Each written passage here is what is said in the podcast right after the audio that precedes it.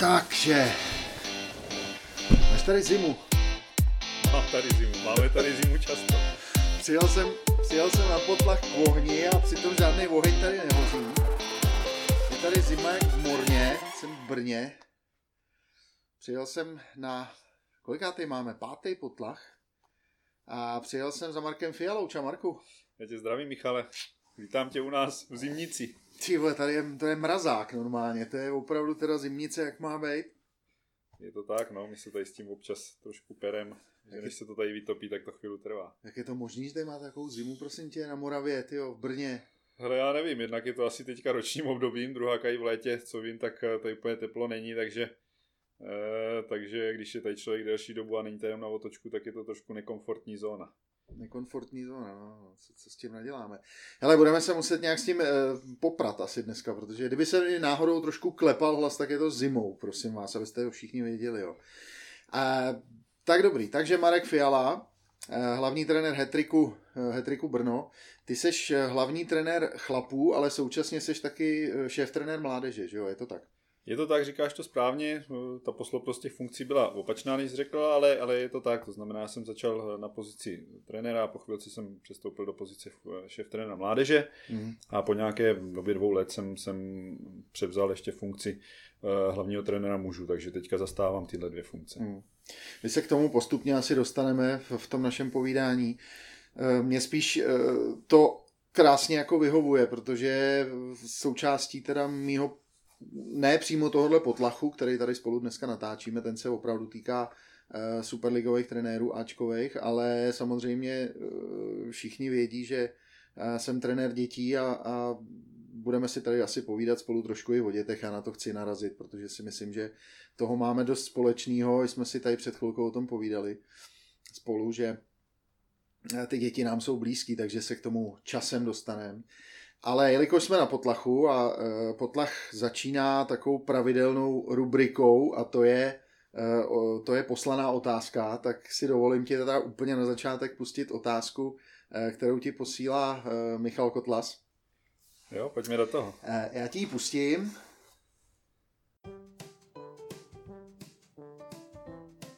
Ahoj Marku, nazdar Pesare.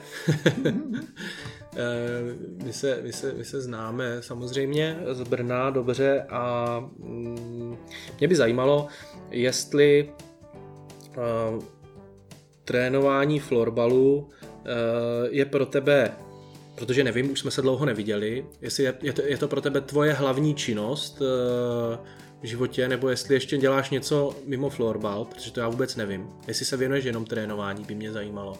A potom by mě teda zajímalo, eh, pokud mi řekneš, že tuším, že mi odpovíš, že se věnuješ jenom trénování v hetriku na plný úvazek. Jestli jako v tom vidíš svoji budoucnost eh, eh, životní, že prostě zůstaneš u toho florbalu, který asi bude mít nějaký vývoj, ale to by mě zajímalo, jak, jak se vidíš prostě třeba za 10 let, za 15 let ve vztahu k florbalu, nebo uh, kde vidíš svoji budoucnost.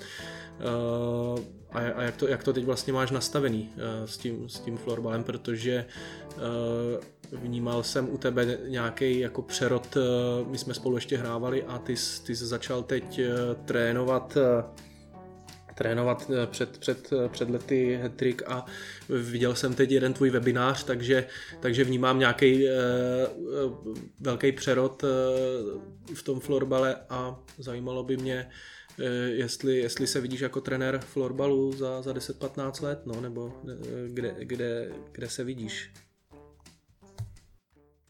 Tak, eh, Michalovi děkuji za otázku, zároveň ho zdravím, protože eh, teďka samozřejmě tím, že Michal je v Praze eh, v Brně, tak ani nemáme možnost se jednak vidět a, a takže ta vazba, že bychom si třeba pokecali taková, bohužel už není, jak třeba byly možnosti v dřívějších dobách, jak říkal Michal. Eh, Ta první část otázky tu trošku zodpověděl, to znamená, já víceméně od začátku se dá říct, jsem v Hetriku Brno eh, začal působit na plný úvazek, to znamená ve chvíli, kdy jsem přišel k té funkci šéf trenéra mládeže, tak to bylo nastaveno tak, že to byla pro mě plnou úvazková práce, vytvořili se mě takové podmínky, že jsem se mohl věnovat jenom tomu, za což jsem hrozně rád. Já vlastně předtím jsem eh, nějakou dobu působil na České florbalové unii, eh, aktuálně českým florbalu. Mm.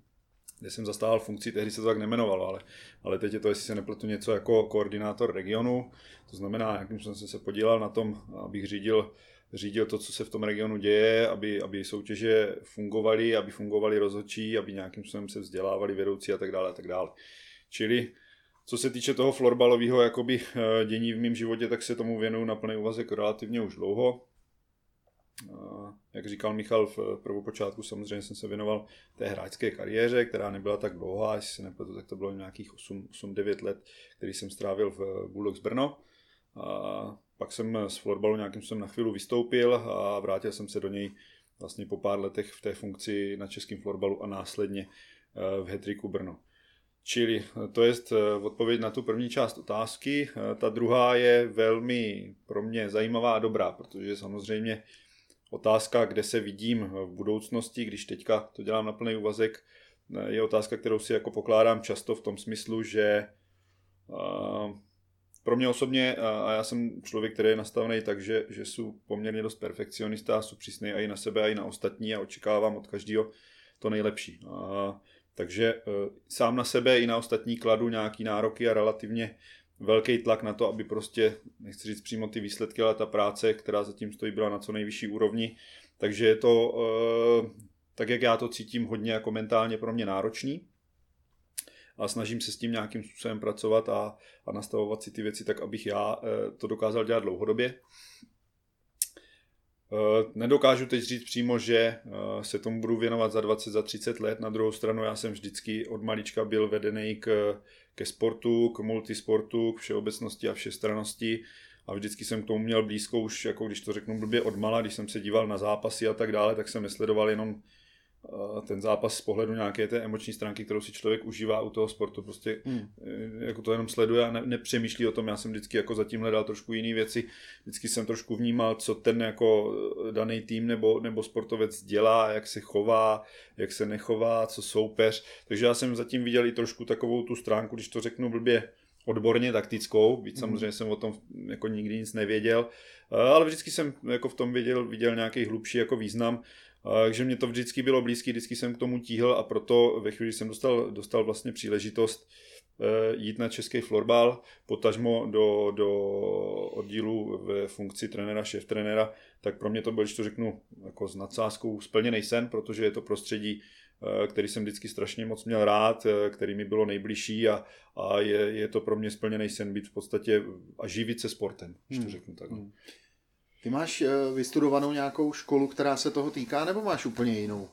Úplně jinou. Já jsem, já jsem po střední škole všeobecným Gimplu šel, šel eh, na management a ekonomiku, vlastně mm. na mhm. Mendlovku, na Mendlovou univerzitu v Brně, kde jsem strávil bakalářský studium. A, a potom jsem přišel na inženýrský studium na Vysoký učení technický, ten stejný obor víceméně. Takže já vždycky s, s nadsázkou nadsázkou dneska, jak nevím kolik je hodin, ale je to první středa v měsíci a to vždycky tady v Brně je zkouška eh, alarmu městského, takže se omlouvám. To není jenom v Brně, to je podle mě po celé Je to všude, jo. Já jsem se teď trošku vyděsil, jestli to není náhodou výzva k eh, všeobecnému očkování proti covidu. Hele, slyšel jsem teďka, když jsem viděl, tak v rádiu říkali, že, že ve Velké Británii nebo kde už začínají příští týden očkovat, tak u nás to určitě tak rychlý nebude, protože přece jenom co si budeme říkat, eh, takže toho bych se až tak nebál. Nicméně, abych navázal k tomu, eh, kde zůstala, kde nám zůstala nit přetržená. Hele, počkej, já si myslím, že to úplně, úplně teďko na chvilku eh, můžeme zastavit, jo, protože dobře, nebudeme tady poslouchat minutu, jak nám do toho budou hučet Hele, sirény, Už jenom půl minuty, už jenom půl minuty. A nebo to vydržíme tu půl minutu. Hele. A ostatní, ať si to taky užijou, že jo. Ty. Můžeme, můžeme to jakože takhle nenápadně zastřít tím, že si o tom budeme povídat a ono to za chvíli... Ono to za chvilku přestane. No, takže určitě navážeme. A jinak je to asi podle mě po celé republice, protože vím, že v Praze máme taky vždycky. Jo, jo, jo první středa vždycky, První středa v měsíci zkouška sirén. No. Ono teda záleží, kde seš, jo. Tady třeba slyším, že to opravdu je, že nemůžeš nic dělat. Když jsou doma a, a, nebo někde jinde, tak tam, když to jde z jiného místa prostě a z jiné trouby, tak to je třeba hmm. výrazně méně rušivý. Jo. Tady to je opravdu extrém. tak vám tady dobře funguje aspoň. Jo, to je pravda. Tady se člověk na Máš to dokáže jistotu, připravit, když, když bude... přijde po probenděným večírku, tak, no, tak tyhle, tohle ho vzbudí. No. A nebo když bude nálet, teda, tak se opravdu jako budeš moc schovat, no, evidentně. Nevím, kam se tady budeme schovávat. Možná tady skočíme na halu vedle a Takže, takže tak, teď se Víš, kde máte nejbližší kryt, když už jsme u toho? Vůbec netuším. Nevíš, netuším. vlastně nemáte metro, viď? Já fakt nemáme, takže hmm, já fakt nevím, já si myslím, že to někde kolem starého Brna a tak dále. Uh, jakoby z pohledu toho, kde bydlím, protože já bydlím kousek od centra, vlastně 10 minut chůzí se dá říct, takže, takže bych to hledal spíš někde tam, ale hmm. jako nemám vůbec ponětí. Hmm. Tady, v, tady v Brně, podle mě, jestli je tady nějaký starý podzemí, protože vím, že v, jo, jo, jo. všech těch městech je, jo. takže evidentně tam něco bude jo, asi. Jo, no. jo, v té Praze je to jednodušší, tam je metro, že jo, tam když jsi blízko metra, tak můžeš vlítnout do metra a jsi vlastně hned v krytu. No. Jo, jo, rozumím. No, je to, je to tak, no. do šaliny nalezem, když by něco hrozilo, takže, takže jenom do toho starého Brna se dá hmm. říct, no, tam bych to hledal, už to máme za sebou. Fuj. Teďka ale si nedokážu vzpomenout, kdy jsme přestali. Jestli mě, jsem zvědavý, jestli ty si vzpomínáš. Kde jsme přestali? No.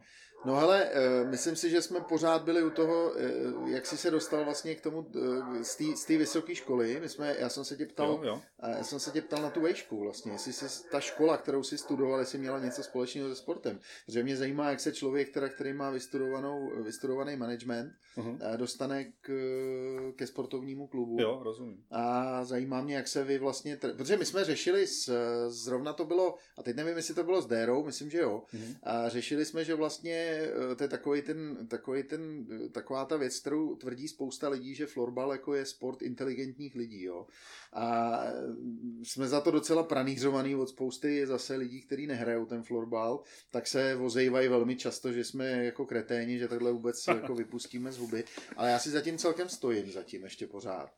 A protože spousta lidí opravdu má tu vejšku vystudovanou. Já si myslím, že tam jako je hodně lidí, kteří florbal hrajou a mají tu vejšku. A ty seš další příklad. Jo, už jsi několikátej mimochodem tady. Hele, je to zajímavý. Já jako svůj příklad, jo, ze svého života. My jsme vždycky eh, to ještě eh, ze svého působení v Buldocích, respektive třeba potom, kdy jakoby dlouhodobě jsem sledoval nebo sledu, jak to probíhalo, jaký byl vývoj a samozřejmě jsem vždycky jako fandil tomu svýmu oddílu a, a my jsme se vždycky bavili, že uh, ten tým byl jako vždycky velmi dobrý a skvělý v Brně. Myslím si, že bohužel Eh, na to, jak byl dobrý, tak se nikdy nepodařilo dosáhnout nějakého špičkového výsledku opravdu ve smyslu vyhrát třeba tu Superligu nějaký rok, dostat se do toho finále nebo superfinále. A jedním z těch problémů, který jsme jako vždycky, na který jsme narazili s lidma, když jsme se o tom bavili, bylo, že, že vždycky ty lidi, kteří v tom týmu byli, tak to byli kluci, kteří, jak ty říkáš, byli vystudovaní, eh, byli to přemýšliví typy, mm. inteligentní lidi a někdy to je prostě v tom sportu na škodu. Mm. Někdy je potřeba mít tam toho, já to nemyslím nějak jako špatně, ale člověka s lopatou, který mm. nad ničím nepřemýšlí, práskne do toho a, a, a je to jednoduchý a přitom účinný. Čili já si myslím, že i tohle jako Brno v minulých letech, eh, když si ještě za mýho mládí prostě chybělo, protože, jak říkáš, tam byli lidi, kteří byli chytří. Hmm. Hmm. Takže to chce jako z tvého pohledu vyladit. Určitě tam je potřeba uh, mít od všeho něco, hmm. mít to jakoby dobře, dobře namixovaný. Všeho moc škodí, každý extrém škodí, jak já říkám, je potřeba najít nějakou, nějakou harmonii, hmm. tak aby bylo zastoupené všechno, protože, protože jedno bez druhého nejde. Hmm. Hmm.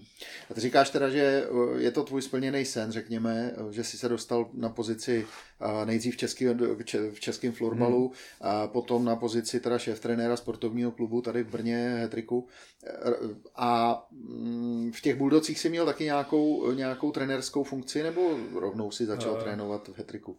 Já jsem v buldocích vlastně v, v rámci v úvozovkách ranního mládí, když to tak řeknu, to znamená, kolem nějakého 15. 16. roku se taky začal věnovat eh, trénování mládeže, dostal jsem příležitost uh, nějakým způsobem uh, pracovat s klukama mladší žáků, starší žáků. Tehdy to nebylo úplně tak, že by děti začínaly od přípravky. Hmm. Ale prostě nějakým způsobem jsem tuhle šanci měl a načuchl jsem k tomu, takže to bylo pro mě super, protože už jsem vlastně nešel do vod, který mě byli neznámí.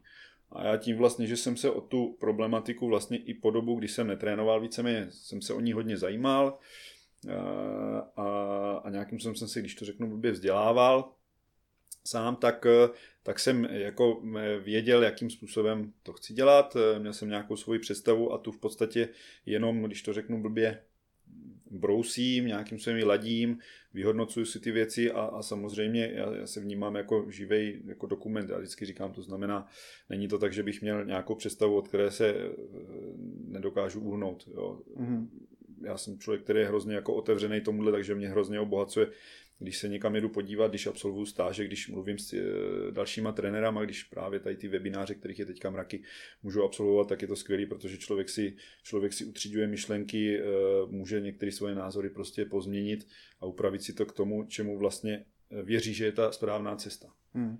A v těch 15, prosím tě, řekni mi, bylo hlavním motivem nebo motivací tomu, aby se začal trénovat děti, co?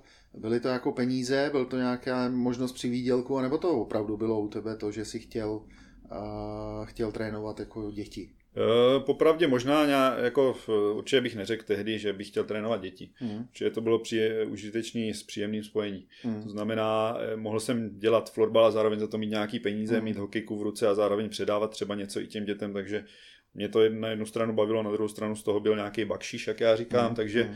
takže v té době člověku stačí pár stovek a v tu chvíli je maximálně spokojený, takže, takže takhle to bylo. A postupně si si k tomu začal budovat vztah a zjistil si, že to je to ono, že to je to, co tě baví. Postupně tím, že jsem měl, jako když to, když to řeknu zjednodušeně, ze svých raných let a obecně z dětství ten, ten základ takový, že ten sport pro mě byl hrozně důležitá součást života, a bylo jedno, v jaký sport. Já, já vždycky říkám, když se bavíme s trenérem o tom, jak jsou dneska děti a jak je to nastavený a společnost a podmínky, ve kterých žijeme, tak já se považuji za takovou ještě tu poslední generaci, která, která ještě přišla domů ze školy a hodila tu tašku, tašku do rohu a šla ven. A šla ven hrát buď to, nebo to a bylo jedno, jestli ve dvou, ve třech, v pěti, v deseti. A vlastně eh, tohle, tohle je něco, co i dneska si myslím, že je strašně důležité a co chybí. To znamená nějaká ta v odborné jako rovině, můžeme říct implicitnost, kdy ten člověk sám vyvinul tu aktivitu a sám to dělal a vlastně nepřemýšlel, jestli se učí A, B nebo C a hrál hmm. a hrál a hrál a, a hrozně ho to bavilo a on se vlastně učil. Hmm. Hmm. Eh, my jsme tam možná malinko odbočili eh, z toho, z té otázky Michalový, kde se teda vidíš za těch 15-20 let, jestli se vidíš pořád dál u toho florbalu nebo u toho sportu, mm-hmm. anebo jestli máš pocit, že, že se časem posuneš směrem k tomu studiu svýmu, k tomu, co jsi vystudoval a mm-hmm. přiblížíš se víc tomu managementu. Jak to vidíš?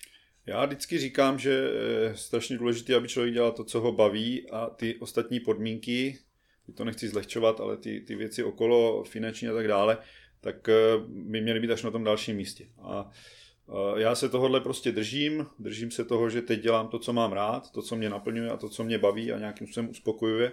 A pokud to tak bude za deset let, tak to tak budu dělat pořád. Hmm. I když se třeba některé věci nezmění tak, jak by si představoval, takže teďka eh, se tam vidím, je otázka samozřejmě, v jaké to bude funkci, v jaké to bude roli, v jakým to bude oddíle. Hmm. Pro mě je hetrik domov a srdcovka, takže neplánuju, neplánuju eh, nic měnit, ale, ale nikdy neříkej nikdy a, a člověk, samozřejmě ten život je dlouhý, takže uvidíme, kam mě ty životní cesty zavedou, ale, ale teďka se vidím ve florbale a doufám, že v něm budu dál. Hmm. No, ona je také otázka, jedna věc je, aby tě to, eh, jako, že tě to naplňuje vnitřně, naplňuje ti to duši, to je krásná věc, ale ono ti to taky musí naplnit kapsu, že jo. A to je ten největší problém, který u těch sportů máme, respektive u třeba u sportu, jako je florbal. Než jsme začali natáčet, tak jsme si tady o tom povídali, že, že prostě se ten florbal snaží pasovat do role nějakého profi sportu a přitom tam ještě zdaleka není. A myslím si, já osobně, to je můj názor, tam ani nikdy nebude. Prostě, protože bohužel je to malý sport. E, já ho mám hrozně rád, florbal. E, jo, ten sport prostě mi přijde e, jako hezký, dobrý, všechno, ale bohužel prostě celosvětový fenomén to nikdy nebude i když se všichni snaží. Jo. Takže ty prachy v tom prostě nikdy jako nebudou takový. Tak pak je jenom otázka, jestli my tady v republice budeme schopni vůbec generovat prostě tolik peněz, respektive ty kluby, eh, aby uživili právě lidi, jako seš třeba ty, a který budou potom, že bude potřeba živit svoje rodiny a tak dále. No. To, je, to je vždycky já, já, na misky vach, no. Je to, jako to, co říkáš, je uh, velmi zajímavá úvaha, úvaha z mého pohledu jako pravda ve spoustě ohledech. Eh, my se samozřejmě snažíme, nebo ta snaha, snaha eh, florbalu obecně je stát se nějakým způsobem olympijským sportem. To, je, to se jako ví, pracuje se na tom dlouhodobě, jak ty říkáš, má to určitý limity. Mm, na druhou stranu, já jsem byl vychovávaný tak, že, a věřím tomu, že pokud je člověk dostatečně šikovný a pilný a pracuje na sobě, tak eh, se mu to vrátí a tak si vždycky, když to řeknu blbě, tu obživu najde. A stejně tak to bude v eh, managementu, stejně tak to bude v účetnictví, ve financích, stejně tak to bude podle mě ve sportu. Hmm. Takže já tomuhle, tomuhle věřím, podle toho s nějakým způsobem se chovám a, a jsem přesvědčený, že ty lidi, kteří budou nebo jsou šikovní a schopní, tak samozřejmě to nevidí jenom ty lidi v klubu, ale vidí to jako široká v uvozovkách florbalová veřejnost, že jsou přesvědčený, že když by se stalo, že prostě tamhle, nevím, Mara Vojta ze Sparty nějakým způsobem to nedopadne dobře. Já mám hmm. teďka příklad hmm. první jméno, hmm. co mě napadlo, tak eh, jsem přesvědčený, že se mu ozve další den eh, deset jiných oddílů a nabídnou mu takové podmínky, aby byl spokojený a, a budou se ho snažit dostat eh, k sobě. Takže, takže tohle je něco, čemu já věřím a v tomhle ohledu nemám, nemám jakoby obavy. Říkám, schopní lidi vždycky najdou uplatnění. Doufejme, doufejme. Budeme, si, budeme tomu věřit. Vrátíme se úplně ještě na začátek té Michalové otázky. Úplně na začátku tě, tě oslovil takovou zvláštní přezdívkou. Jo, jo. A to mě teda zajímá. Jako jo. On ti říkal nazdar Pesare. Jo. Tak mi prosím tě řekni, eh, co ta přezdívka Pesare teda znamená. To je uh, jako... Ono je to takový, uh, takhle, my i tady vlastně u nás ve Triku máme některý lidi, kteří mě znají z minulosti, no. to znamená nějakým se mě takhle oslovují. Občas se stane, že mě takhle třeba i osloví, protože samozřejmě se potkáváme různě, i třeba před nějakýma dětma florbalovejma, což není úplně jako mm. Ideální, mm. takhle bych to řekl, nedej bože, před rodičema. A nikdy se mě na to nikdo takhle jako nezeptal, občas se někdo popodivoval, jako co to má znamenat. Ta přezdívka vznikla někdy, já nevím, já jsem byl ve věku dorostence, staršího žáka dorostence a byli jsme na nějakým výjezdu Jeli jsme ve vlaku a, a tehdy tam někdo donesl nějaký takový ty časopisy s anekdotama, malovanýma, mm. malovanýma vtipama a tam byl právě jakoby vtip, kde jeden pes, jak si s tím druhým se měli rádi mm-hmm. a ten samec říkal té samici, jestli má pesar. Mm-hmm. Já jsem tehdy jsem o tom nic jako nevěděl, takže jsem se to nějak chytl, tehdy jsem to párkrát prostě řekl a od té doby se to chytlo a, a takže tohle je zatím, tohle je ten příběh a od té doby prostě mě tak všichni jakoby říkali v Buldocích a jsou takhle, jsou takhle jakoby zapamatovatelný poměrně snadno. Tak to je krásný, zase jsme vyklátili jednu modlu, teda já jsem, já jsem si myslel, že zatím je dali úplně něco jiného. Není, není, naštěstí není. tak je to dobrý. Tak...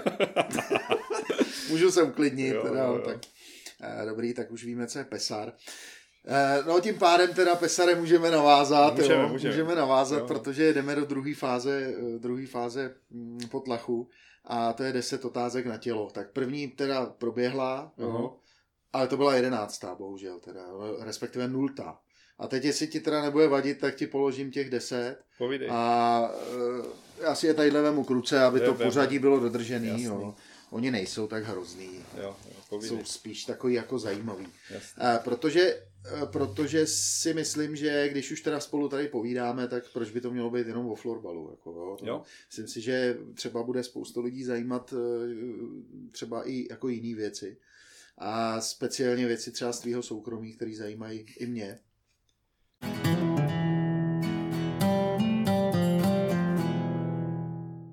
Takže první otázka je, jaká je, jaký je tvoje nejoblíbenější jídlo a pití? Nejoblíbenější jídlo určitě teďka aktuálně, uh, to, co jsem se poznal s manželkou, je to sushi. Mm-hmm. že my velmi často jsme návštěvníci, nebo snažíme se být pravidelným návštěvníkem running sushi. Mm-hmm.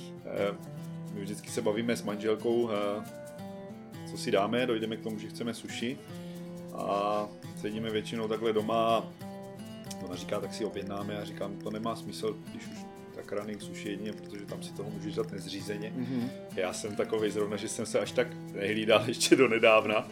Uh, takže já jsem vždycky si to užil s tím, že jsem se přežil až do úplného prasknutí, co jsme pomalu nemohli dojít dom. Takže tohle je oblíbené jídlo, jídlo, jídlo aktuálně a jinak taková klasika za mě je kačena se zelí. To je něco, co si ve chvíli, kdy prostě o tom uslyším, tak se mi se běhnou z linii, představím si tu chuť a, a další den kupuju kačenu a o víkendu se peče, takže, takže tohle jsou jídla, které jsou oblíbené.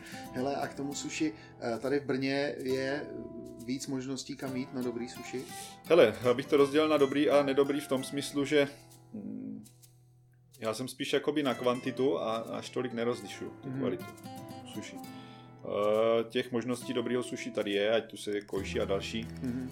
A pak jsou ty running suši, které jsou víceméně víc low costový, ta kvalita není taková určitě. A na druhou stranu... někde v těch velkých... Uh, Jednak velkých teďka to teda otvírají hodně v těch nákupních centrech velkých centrech, a, a obecně se to teďka jako hodně rozrůstá, ten formát running sushi a ještě, ještě předtím tady máme prostě pár vybraných míst, to po městě nebo okolí bydliště, kde, kde víme a máme vytipovaný, kdy můžeme jít a, mm-hmm. a jsme tam spokojení, takže, takže tak. Ale není to tak určitě, že bych si vybíral kvalitu. Nikde jsem ještě nebyl, kde bych řekl, že to bylo hnusný, takže to bylo... A jaký máš, jaký preferuješ sushi? Hele, klasiku nigiri maki, mm. to je mhm. takový ten základ, který musí všude být, protože bez toho uh, my vždycky začínáme, vždycky začínáme prostě kouskem nigiri. Mm. To je takový jako uh, takový klasický jakoby pro nás a, a pak uh, my už vlastně nejsme v situaci, protože už to jíme často, mm. Tak už vlastně vybíráme jenom to, co máme rádi. Už máme oskoušeno všechno a takže pak jsou to takové ty věci jako standardní typu California Rolls, mm. Uh, já mám teda hrozně rád ještě krevety, takže se cpu krevetama, když tam jsou. Mm-hmm. Jsou rád, když potkám mají krevety, takže tak. Jo. Já ty Kalifornie uh, mám taky docela rád, jako, a, ale mě všeobecně teda sushi moc nebere, abych ti řekl pravdu. No. Je to takový, ono to je hodně specifický. Je. Zkoušel jsi někdy dělat sám třeba doma sushi? Zkoušeli jste to? Hele, já ne, manželka dělává. No. Manželka dělává, protože ona je velmi, jako bych řekl, zručná na všechny tyhle ty věci, manuální. Uh, takže, takže dělává. Když dostanu chuť, nebo když dostane chuť ona, ne, není to zrovna tak, že bychom prostě někam chtěli jít, tak si prostě koupíme lososa a manželka zvládá skvělý sushi, takže si dáme i domácí.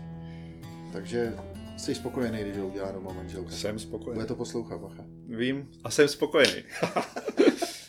tak je to dobrý. E, no a to pití?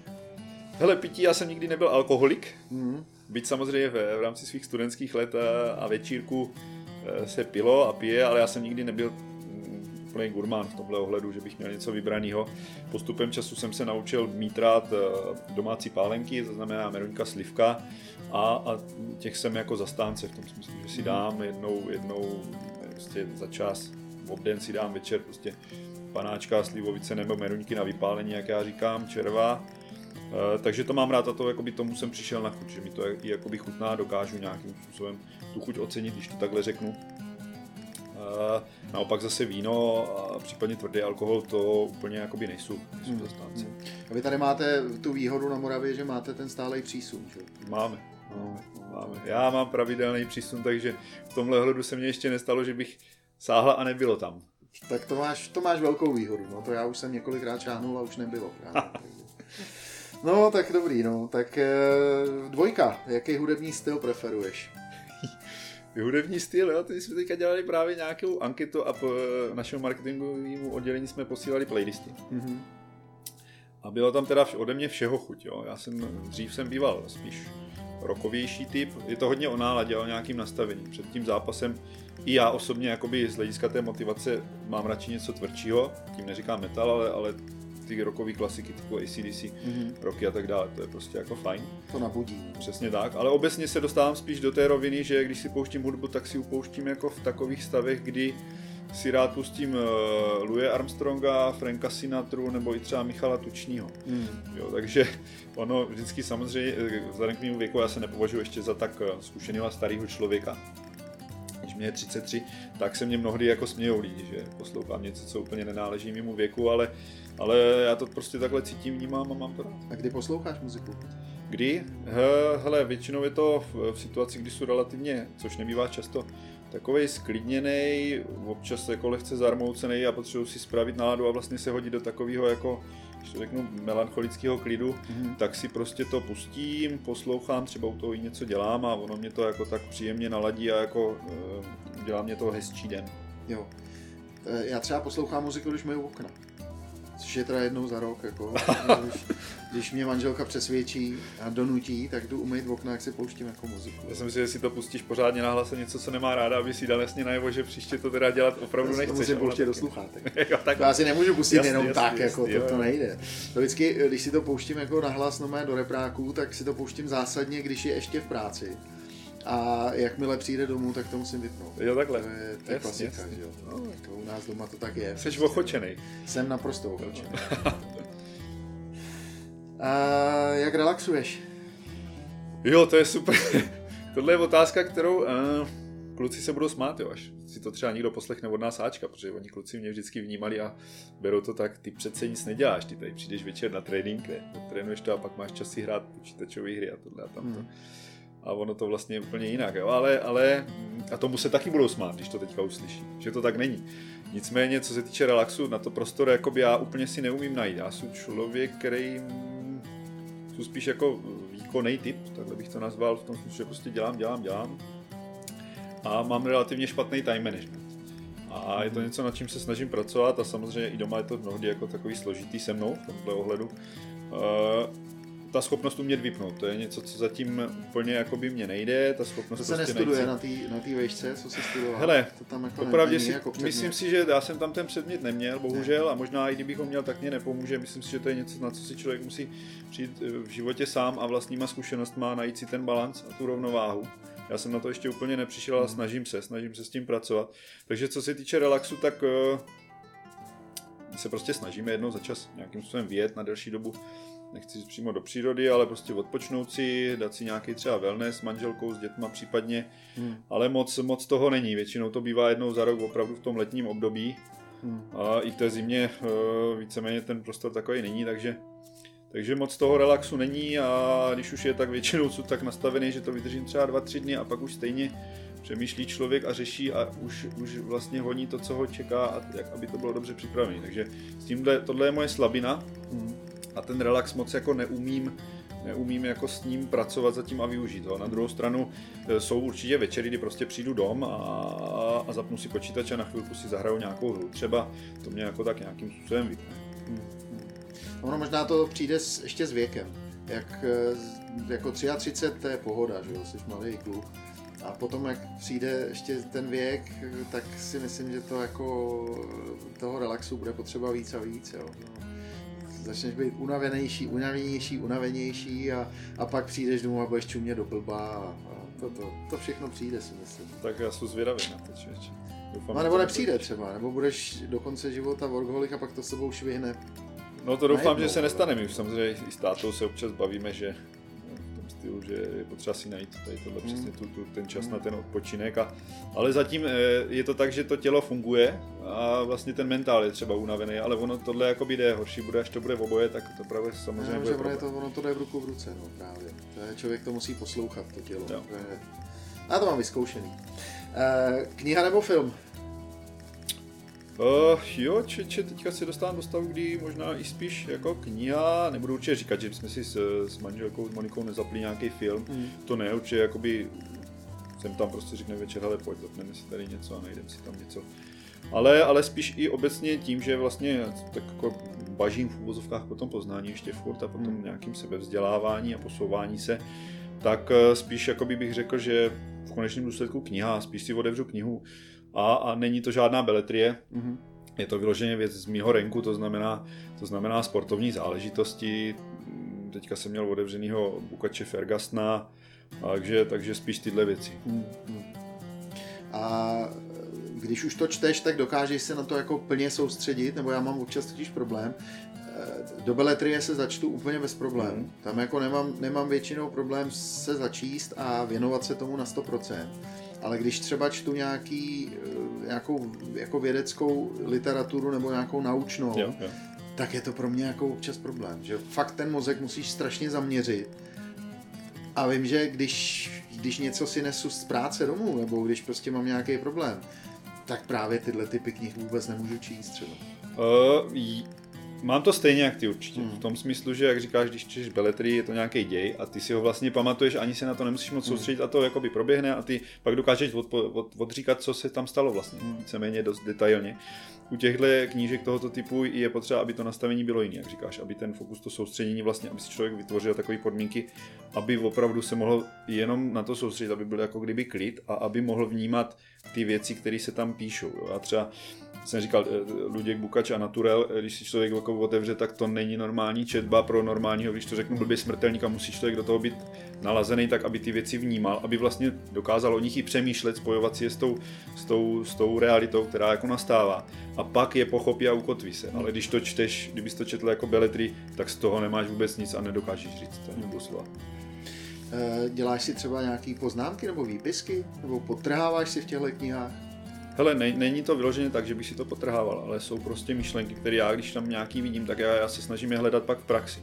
To znamená, plásnu, když Luděk Bukač bude mluvit o modelovém soupeři, hmm.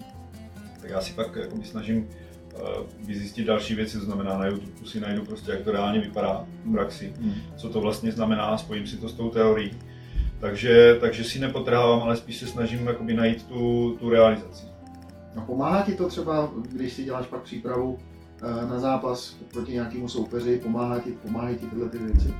Já bych neřekl, že přímo k přípravě třeba na soupeře, mm-hmm. to bych úplně neřekl, ale spíš obecně v té, v té pak v tom obohacení a v tom nalezení si toho vlastního směru a aplikaci těch věcí je to prostě skvělá, skvělá, skvělá jakoby věc, může tě to obohatí a můžeš, můžeš to pak zkoušet na vlastní kůži. Takže, hmm. Teďka, kam bys mi doporučil jít na dovolenou a proč? Kam bych ti doporučil na dovolenou? Čeče, to je zajímavý. Teďka se nabízí samozřejmě někam do tepla, protože tady je chladní, ale já jsem nikdy nebyl úplně teplomilný, protože mě nikdy nebavilo se jako válet u moře. Jo. A... Určitě, když jsem byl v Paříži, líbilo se mi hrozně v Paříži, mm. takže tam je skvělé si to prostě projít. A to je paráda. A na druhou stranu byl jsem i ve Faru, což bylo, což bylo v Portugalsku. Mm. A, a tam je to prostě hrozný chill, jak říkají kluci u nás. Mm. Takže tam je to na odpočinek úplně skvělý. Já obecně jsem hodně jako takový, bych řekl, nastavený na hrozně rád jako poznávám nové krajiny, no, ale jsou, jsou Čech a mám prostě rád naši Českou republiku a já když jsem býval mladší, tak jsem to nikdy nechápal, když táta mě prostě nějakým způsobem učil vedl k tomu a byli jsme v tom prostředí Česká Kanada a tak dále, Šumava, Uh, tak jsem jako to nedokázal ocenit samozřejmě. Čím jsou starší, tak tím víc si tyhle věci uvědomuju a tím víc to ve mně vyvolává ten stav té rovnováhy a klidu, když do nějakého takového prostředí přijdu a dokážu najednou už ocenit tyhle ty věci a to, co to ke mně, jako, když to řeknu, bude vnitřně promlouvá. Takže já bych ti doporučil nějaký takovýhle místo. Jo. Uh, byl jsem ve Švédsku, jsem mrknout, byl jsem ve Finsku, jsem mrknout, vlastně Big Bovalens tam, takže jsem uh, tam byl v té vizici, já myslím, že se to jmenuje Melnike nebo tak nějak. Mm-hmm. A tam to bylo taky krásný, prostě skvělý životní úroveň, prostě ve Švýcarsku je krásná, tam jako podle mě na žití to je skvělý. Mm. Takže, ale na dovolenou za mě já jsem Čech, takže bych ti doporučil nějaký takovýhle místo u nás. Mm. Mm. Dobrá, dobrá. Tak, teďko šestka. Proč florbal? Proč jsi vybral florbal? Já jsem si, proč jsem si vybral florbal, čeče? Nevím, prostě to byl nějaký přirozený vývoj toho, že uh, jsem si zkusil nějaký individuální sporty, nějaký kolektivní sporty a ve chvíli, kdy jsem začal hrát florbal, tak mě chytil prostě natolik, že mě, jak eh, říkají trenéři, když učí ty webináře emoční vazba, tak to ve mně vyvolalo tak silný jakoby vnitřní pocit eh, a radost toho, že to dělám. A zároveň jsem jako v tu chvíli byl nějakým jsem relativně šikovný, takže prostě jsem u toho zůstal, ta emoční vazba se prohloubila natolik, že prostě jsou, jsou u florbalu. Je, je otázka, kdybych začal třeba s fotbalem nebo se víc věnoval fotbalu, mohlo to skončit tam, ale, ale to už jsou cesty nevyspytatelné cesty báně. Prostě je to tak, jak to je. A jak to máš dneska, když by si, jakoby, eh, kdyby si měl doporučit dětem eh, svým nějaký sport, tak tlačil, eh, jako, tlačil bys je do, do florbalu vyloženě, nebo bys prostě zkusil třeba nějaký jiný sport ze svých vlastních zkušeností, jak to máš? A, to je taková spekulativní otázka v tom, že nevím, jak moc uh, upřímně mám jako mluvit. Jo? Ale já vždycky Mluv se směje, Dan Koubek, prezident, se mi vždycky směje, že jsou hrozně pravdomluvný, no. takže já, já, budu zase jako to říkat tak, jak to cítím a je. Když se mě na to někdo zeptá, protože mám dvě malé děti, no. holky, uh, dva, respektive dva, čtyři roky. Proto se ptám? Když si to třeba za pár let pustit. Tak, tak, no, když se mě někdo ptá, tak já říkám, že bych jim urazil ruce a že fotbal je to poslední, na co bych je přihlásil. No. Takže eh, moje představa, a ta je trošku zdeformovaná samozřejmě tím, eh, jakou mám práci, je ta, že holky budou mít nějaký všeobecný všestranný základ. Eh, ideálně to budou nějaký jako cvičení, gymnastiky, atletiky a nějakým způsobem si přičichnout ke všem sportům a pak si vyberou. Florbal není úplně ten, který bych já chtěl, aby se tomu věnovali. Mm. Jednak po stránce nějaké zdravotnické nebo zdraví. Mm. Je to prostě jednostranná zátěž, která ideální není. Mm a druhá, já, já obecně jakoby florbal vnímám, jak jsme se bavili už na začátku. nechci říct přímo, aby to znělo blbě, ale furt je to nějaká amatérská úroveň a furt se vlastně učíme. Jsme mladý sport a, a bude trvat ještě dlouho, než, než se dostaneme říct na úroveň profesionálního sportu, ale na úroveň té odbornosti takové, že ty lidi tam budou opravdu tak kvalitní, hmm. že vlastně ten sport bude celkově kvalitní, ten vnitřek to, to gro. Teďka ten pocit nemám, takže bych určitě nevolil pro ně sport jako florbal, jako číslo jedna, ale chtěl bych, aby se věnovali těmhle těm eh, nechci říct tradičnějším sportům, protože gymnastika, atletika asi nemůžu říct, že je úplně tradiční sport ve hmm. smyslu hmm.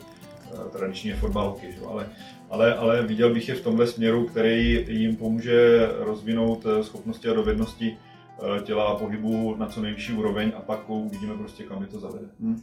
Zrovna u té gymnastiky tam je to jenom do určitého věku. No. Určitě. Ono, já když jsem měl na, na podcastu Moniku Vlčkovou, tady zrovna z Brna s hmm. okolností, to je vlastně eh, několikanásobná mistrně republiky v gymnastice a to, co mi vyprávěla o způsobu tréninku a o tom, jak jí vlastně úplně zničili život trenéři, trenérky gymnastiky, a tak eh, bych se velmi bránil zase naopak tomu jako eh, dát svoje dítě, svoji dceru na gymnastiku. Ale to je zase můj subjektivní názor. Hele, já to vidím tak, že souhlasím s tím, co říkáš. A myslím, že to je pravda, ale do určitého věku, nebo od určitého věku asi. No, to znamená do věku, kdy eh, to dítě není to, je směřovaný a profilovaný k tomu, že se tomu vlastně bude věnovat na plné úrovni. Hmm. Tak myslím si, že ten začátek pohybový je, je skvělý, hmm. co se týče tady těch věcí. Takže určitě bych nechtěl, aby se tomu věnovala na vrcholové úrovni, hmm. protože souhlasím s tím, že samozřejmě to tělo je zdevastované, to, to prostě ví každý. Ale, ale ten pohybový základ, který to může dát v těch prvních letech, když je, když je ještě to dítě maličký, tak si myslím, že je super. To každopádně. Ale tam možná bychom to měli, měli směřovat i my, že jo, u toho florbalu, když už teda mluvíme o florbalu, tak jako to je pořád dokola, to je ta, to je ta stálá diskuze u všech sportů, že jo. Mm. Proč eh, nevymyslet teda multisport, a proč neudělat pravidla všeobecný pro všechny sporty a ve 12 letech si to teprve rozebrat ty děti. Jo? Proč to florbal, fotbal, hokej, házená, basket by neměly mít stejně? Já, jo, jo, jo. No, s lehkým přesahem jasně, do toho daného sportu. By to bylo strašně jednoduchý, jenomže my jsme, my jsme bohužel tak, tak, tak malí v tomhle Teď to nemyslím jako, jako velikostně, ale spíš to myslím jako ma- mentálně jasně. malý, že nejsme schopni si podat ruce navzájem. Jo, no, jo, to, je, to je ten stálý boj, že jo, ze kterým já se mě ptal, proč, eh, proč jsem skončil s florbalem, nebo proč vlastně u tom, už tomu florbalu nedávám tolik, kolik jsem dával, no to je přesně ten důvod. Protože prostě mě, mě tady chybí ta, ta spolupráce mezi těma sportama. Já se snažím s tím aspoň trošku něco udělat. Já vím, že je to prostě boj s větrnými mlýny, ale čím více pohybuju v této oblasti, tím víc začínám jako cítit, že ta cesta tam je. No a že ty lidi na to slyšejí a chtějí nějakým způsobem aspoň trošku spolupracovat. Takže jsem možná blázen, možná jsem trošku jako velký idealista, ale věřím tomu. To je prostě můj názor na věc. Hele, to je zajímavá otázka. Dobrá. A já protože jako člověk, říkám, přichází do kontaktu s těma lidma, trenérama teďka hrozně moc. Často se o tom baví a jakoby jsou takové dvě úrovně nebo dvě, dvě cesty. Ty říkáš, za mě trenéři už dneska a ty oddíly chápou, podle mě, že je důležitá všestrannost, všeobecnost a že by se nemělo tlačit na specializaci. A když posloucháš ty různý semináře, tak vlastně víceméně všechny ty velké oddíly jsou si toho vědomí a nějakým způsobem to mají nastavený v té sportovní koncepci, tak aby tohle bylo co nejvíc, ten multisport jakoby zachycený. Myslím si, že jsme se hodně učíme v tomhle ohledu od, od těch severských zemí, které víceméně do, do konce základky, do nějakých 15 let dělají víc sportů, hmm. úplně běžně tři sporty a e, s přechodem na, na střední e, si vybírají vlastně ten sport, až tam dochází k té specializaci a do té doby se, když to řeknu blbě, na nic netlačí. Hmm. Na druhou stranu u nás ještě trošku převládá možná takový ten Eh, model často zažitý, když to řeknu blbě, nechci říct americký hokej, jo, ale to, že uh, ty děti s tím sportem začínají čím dál dřív s tím fotbalem. Hmm. A tím víc je vlastně kladený důraz na to, aby po té stránce specializace těch herní činností jednotlivce oni jakoby byli na nějaké úrovni a čím dál dřív vlastně. Protože ve chvíli to tak nebude, tak samozřejmě z hlediska potom kompetencí, nebo respektive competitions, to znamená porovnávání se s ostatníma, ty tam nějaký rozdíly jsou a už zase se řeší ta věc, která by se řešit měla až podružně a to je nějaký výsledek a to, že jeden je lepší než druhý a tak dále a tak dále. Takže ono je to hrozně složitý v tom, že vlastně ten tlak eh, na jednu stranu na ty trenéry nebo na ty organizace je takový, že chceme mít úspěšný oddíl, chceme být vidět, chceme tam to ono a k tomu potřebujete v úvozovkách tu ranou specializaci, ale na druhou stranu si musíme uvědomovat, aby byla velká dobrá pohybová základna, pohybový vzorce, zdraví jsme byli odolní, ale k tomu je potřeba právě tohleto trošku popustit, být trpělivější a od tohohle odhlídnout. Takže je to takové, jak ty říkáš, jako neustálej boj ve dvou rovinách a mm, myslím si, že, že ta severská cesta je v tomhle správná, se ukazuje, že že v těch, eh, nejenom ve florbale, prostě hokej, hokej, krásný ukázka mm. toho, že, mm. že když se to neuspěchá, dá se tomu prostě těm, těm lidem, nebo jsme trpěliví v té přípravě a rozvoji těch jednotlivců a i v kolektivních sportech, tak ono se to vrátí v nějakém čase prostě a v nějakém věku se to překlopí a najednou ti, co mají ten základ dobrý, tak, tak jsou najednou lepší. Ono to akorát trvá. Ono to akorát Přesně, trvá dlouho, že jo? A každý chce ty výsledky jo, hned a, a přitom, když se počká, tak ty výsledky přijdou. Jo. Ale to my dva tady nevyřešíme. Jdeme no. na otázku číslo 7. Jo, povídej. Jsi sice z Brna, ale já se tě musím zeptat. Sparta Slávie, a nebo někdo úplně jiný? Čeče, fotbal. A nemusí to být jenom Česká republika, jo? Nebo jo, určitě někdo jiný, já, já zrovna jsou, eh, přesně tak. A ani to nemusí být fotbal. Mě pěkně nahrál v tom, že já, Ajax a Barcelona, mm-hmm. dlouhodobě u nás eh, před pár rokama fenomen Plzeň, mm-hmm. nějakým způsobem Obecně jsou pro mě zajímavý, zajímavý ty kluby, které mají vlastní cestu a, a rukopis nějakým způsobem. A to ty kluby, o kterých jsem teďka mluvil, jak Barcelona hlavně, je to fantastický. Je to nějaký jako celoživotní poslání, když to řeknu, mm. ten klub. A zároveň ta práce s, s tou mládeží je top na světě, víceméně. Mm. Takže tohle jsou jakoby oddíly, které jakoby dlouhodobě, nebo pro mě oddíly. Sportovní kluby, který, který jakoby jsem vždycky sledoval, hodně sleduju, hodně se snažím i nějakým způsobem nasát to, co se tam děje, neděje, zjistit o té sportovní a mimo sportovní cestě těchto těch, těch e, gigantů, takže tyhle dva bych řekl na prvním místě určitě. No. Mám tu Barcelonu taky jako sicovku a teď mě trošičku, trošičku jako mrzí, co se tam děje kolem toho Messiho a úplně do toho nevidím, teda nevím přesně, co zatím všechno je, ale přijde mi, že to, co vlastně celou tu dobu za ním je, že jo, jak, jak ta Barcelona se o něj stará, starala, vytáhli si ho, že jo, od někaď, ten příběh je strašně známý, že jo, jeho. Tak nevím, co vlastně teďko se tam děje a bude dít a nebude dít a jak to dál vlastně bude tam s tou Barcelonou. To to je to, příběh. to zajímavé. Samozřejmě každý ten klub má svou nějakou, jak tomu říkám, dekáru, hmm. období, kdy vládne a kdy vlastně ten styl je účinný v danou chvíli a oni ho umí tak dobře, že prostě je účinný. Bohužel ten jejich styl se stal v určitém okamžiku ne, méně účinným a postupně neúčinným. Ty kluby se na to naučili hrát a na tohle je potřeba reagovat a samozřejmě vám, že v Barceloně na tom pracují a musí se některé věci změnit. Eh, zároveň tam prostě měli generaci kolem Iniesty, Xaviho a spol, která byla jedinečná. Myslím si, že eh, u Messiho, já osobně takhle, eh, podle mě je to nejlepší fotbalista na světě. Podle mě, Podle mě i všech dob, byť samozřejmě Pelého jsem viděl jenom na nějakých záznamech a nemá člověk takovou zkušenost Maradony a tak dále, hmm. což určitě byli jedineční, jedineční sportovci.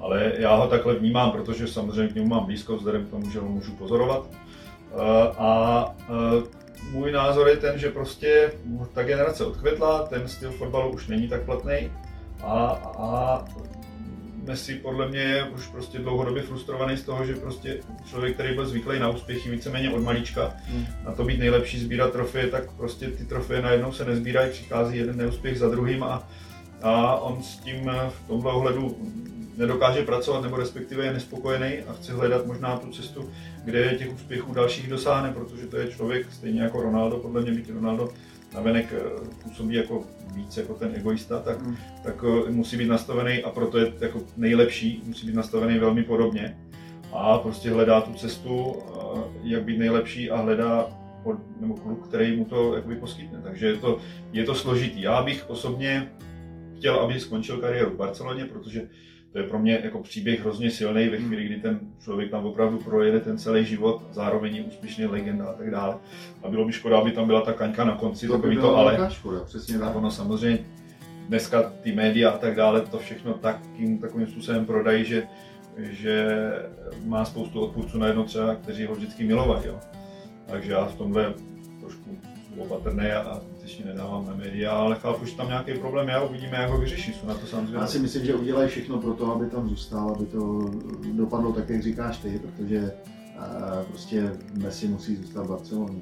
Ale je to, je to, je to já jsem vždycky, jako, jsem tady pár lidem jako řekl, že hráč není víc než tým a ten není víc než klub a tak dále. A myslím si, že Messi je zrovna člověk, který bohužel tou svou legendaritou a tím, co dokázal, tak možná už prostě přerůstá jako by Barcelonu v těch rozměrech.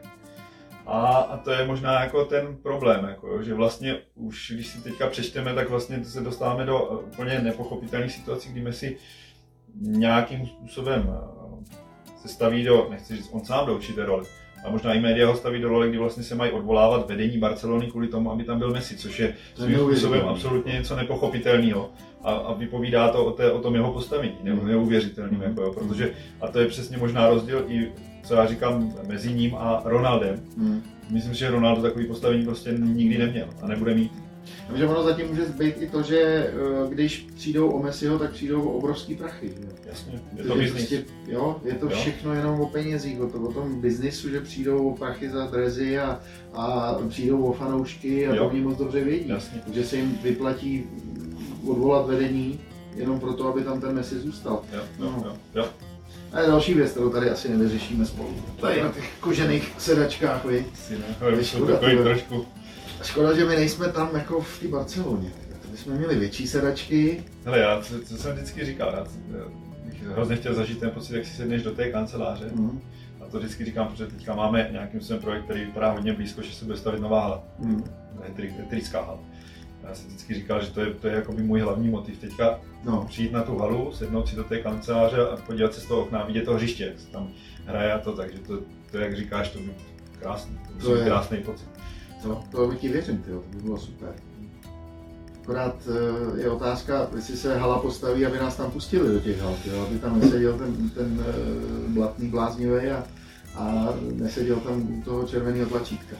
No nic, no, ten, ten nám ještě předvede něco. Hele, otázka číslo 8, jo, teď to začne. Trenky nebo slipy? Aha, rozhodně trenky. Rozhodně trenky a třeba volnost. Jako. Potřebuješ volnost. Jako v pořádku. Jsi horňák nebo dolňák? nevím, já bych řekl, že tak oboje, já dokážu ocenit kvalitu eh, obou stran. Obou stran, jo. Takže, takže tak, no, jako, jo. Jo. No a poslední otázka 10. Mačkáš nebo skládáš záchodový papír? mačkám, určitě mačkám. Mačkáš, jo? Jo, mačkám. Ty konečně někdo, kdo mačká. To snad ani nemůžu skládat toaletní papír, ne? Ten je snad na to, aby to bylo na hovno. No jo, ale, to ale tyhle zatím všichni kluci skládali. To je zajímavé, tak no. jsou, nevím, no, zvláštní. Co zatím je? No nevím, vychovaný jsou asi líp Možná. než třeba my. Nebo Možná, já, to už se mohl rovnou zeptat, když si při čurání sedí nebo stojí. No, to je další věc. otázka. To je další věc, to, ale to je zase, se říká, že jako jestli sedíš uh, u čurání, jak jsi pod pantoflák. No tak vlastně my jsme probrali ty hajzl papíry, tak to je v pořádku.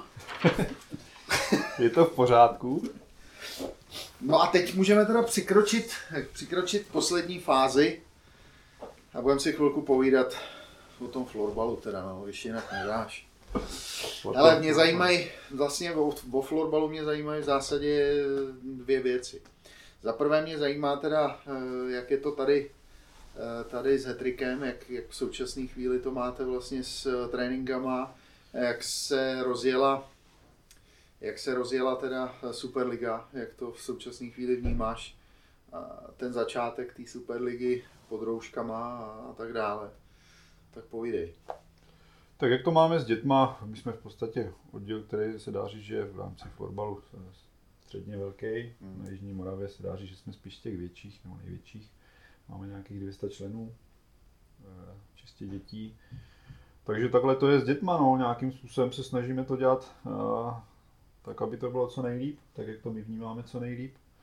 Jsme hodně, bych řekl, eh, v oddíl, který jako kdyby je navzájem sobě otevřený, hodně, hodně jsme jako nastavení na tu lidskou stránku, která věříme, že musí fungovat a je základem pro to, aby vlastně tam byly ty další věci funkční a dlouhodobí. A to znamená, spíš jdeme potom, aby ty lidi si rozuměli, a pak se snažíme co nejlíp pracovat, než aby jsme tady oslovili, když to řeknu blbě, pět nejlepších odborníků, kteří spolu nebudou ladit, takže to je dlouhodobě neudržitelný. Čili, čili takhle víceméně nějakým způsobem to máme nastaveno, co se týče mládeže. Musel bych se zeptat na konkrétnější věc, abych ti dokázal na to odpovědět, protože to je hrozně široké téma Hmm, hmm. z mýho pohledu.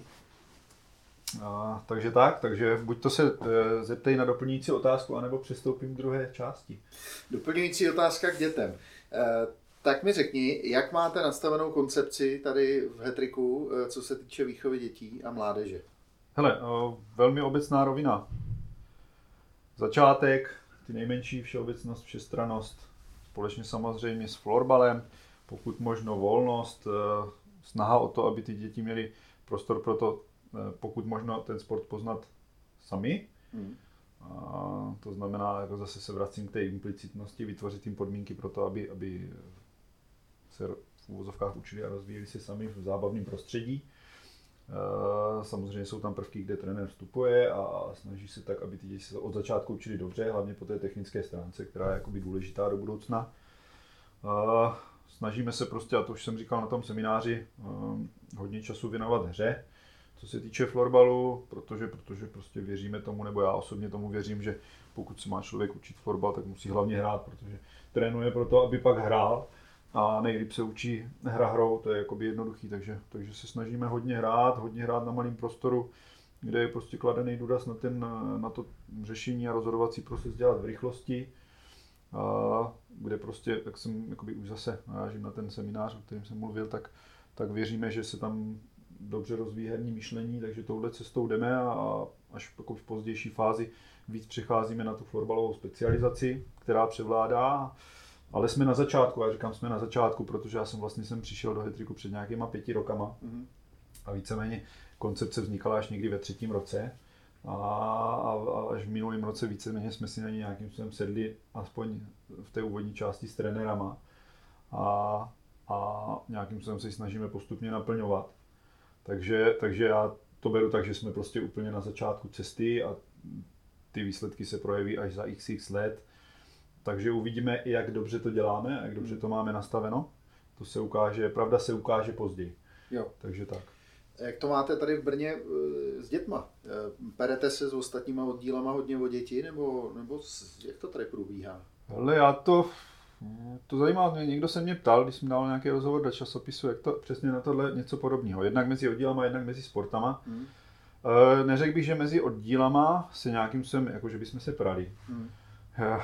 A zase to se vracím k nějakému tomu, čemu věřím a- nevěřím.